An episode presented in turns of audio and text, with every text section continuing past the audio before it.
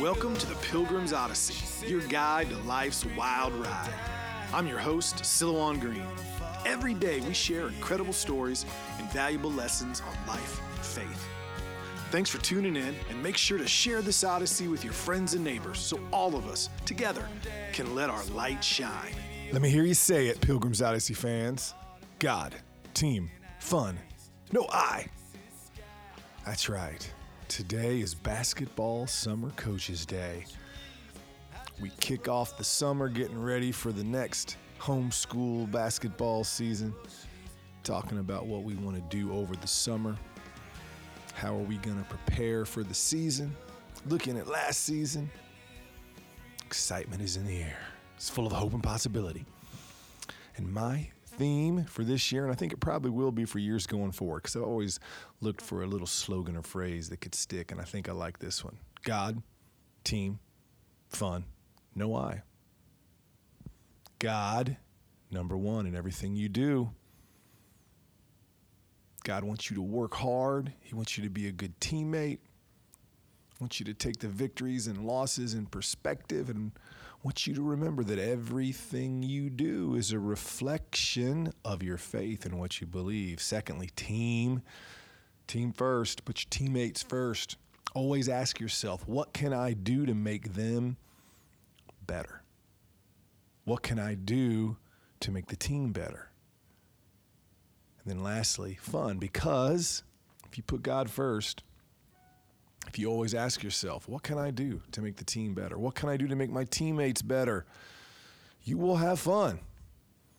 Because rather than being driven by selfishness or unrealistic expectations for yourself, or having friends and family members and other people in your head, you will be focused on the things that matter on a basketball court.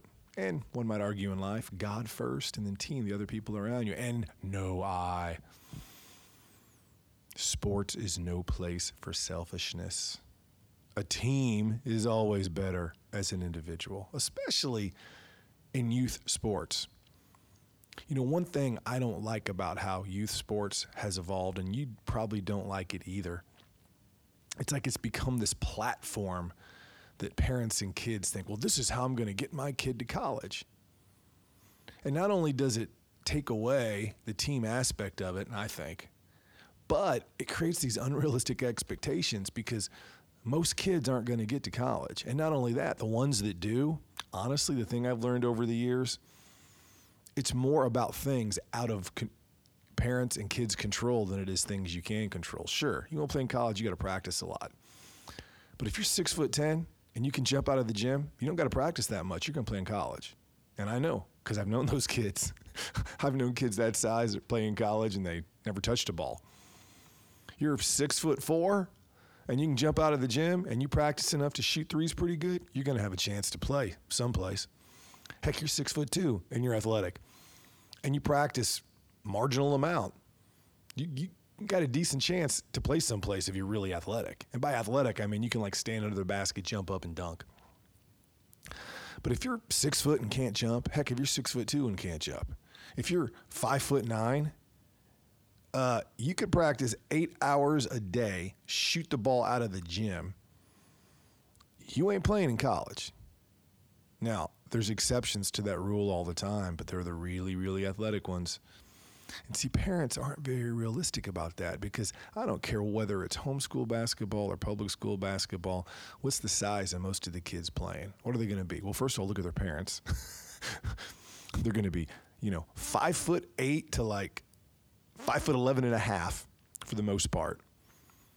And there's a lot of reasons to practice hard because you can be a good high school player at that size. You can be part of a great team. You can learn so much about life, how hard work pays off, how teamwork pays off, but you ain't playing in college. And so if you don't, it ain't the coach's fault. It's not your teammate's fault. It's not where you're playing fault. It's just something that you can't control, which, might I add, is another good lesson to learn for life. Now, the thing I love about sports, I love about days like this, is because these are lessons really for all of us, isn't it? It's not just basketball. It's for you and for me. It's for keeping our perspective. God needs to be first. Do you make God first in your life? Do you start your day reading scripture? Do you start your day praying? Do you end your day praying?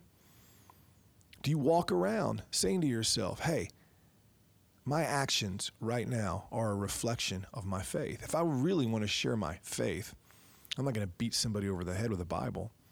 I want to make sure they see it in how I act and how I treat people. Secondly, do you put team first? Do you put your family first? Do you put your coworkers first? Do you put your society, your community first? Are you always looking around and asking yourself, what can I do to make my family better, to make my friends better, to make my community better? Because there's no shortage of opportunity to do all of that. And then lastly, are you having fun? Because if you're not having fun in life, I would guess you're probably a selfish person. And everything's about you. And everything's about how you feel and how it's going for you. And because all those things I just mentioned are kind of out of our control. We can't control God. We can't control the people around us. That if instead of trying to join with them and make them better, we're just trying to focus on ourselves, you could have the whole world. You could be the richest man in the world. And you're probably not really going to be having fun. You're going to be searching for fun. You're going to be doing things that maybe in the moment they seem fun, and then after a while they're not so fun, and then you move on to the next thing. So if you're having fun, you're putting God and team first, and then you're having fun doing the right things, and then you're not worried about I. You're not worried about I. And then what's the result of all that? I think especially in our world, where there's a whole bunch of people that want you to have unrealistic expectations. Do this and you'll be happy. Do this and you'll grow hair. Do this and you'll have $5 million when you retire. Do this and you'll be pretty. Do this and all the girls will like you. Do this and you'll be a family that everybody wants to see on Facebook and Instagram. And see, when you start measuring your worth by unrealistic expectations that are not focused on God, team, and fun, you get yourself in trouble really quick. You know, you might want to be a rock star, but if you can't sing in tune, it probably ain't happening. You might want to be a movie star, but you have a horrible memory. You can't remember lines. You're not very attractive. And you're not willing to move to California and be poor for a long time before you do it. And by the way, that usually is a lot of things. I think a lot of times unrealistic expectations are we see something and we're not really willing to do what it's going to take to make that happen. And we don't really understand how much that happened. And not only that, we don't understand how a lot of things in life are just luck. So how do you best manage unrealistic expectations? Well, you focus on the things that you can. That it doesn't matter who you are or how smart you are or how pretty you are or how athletically gifted you are. You can surely focus on God.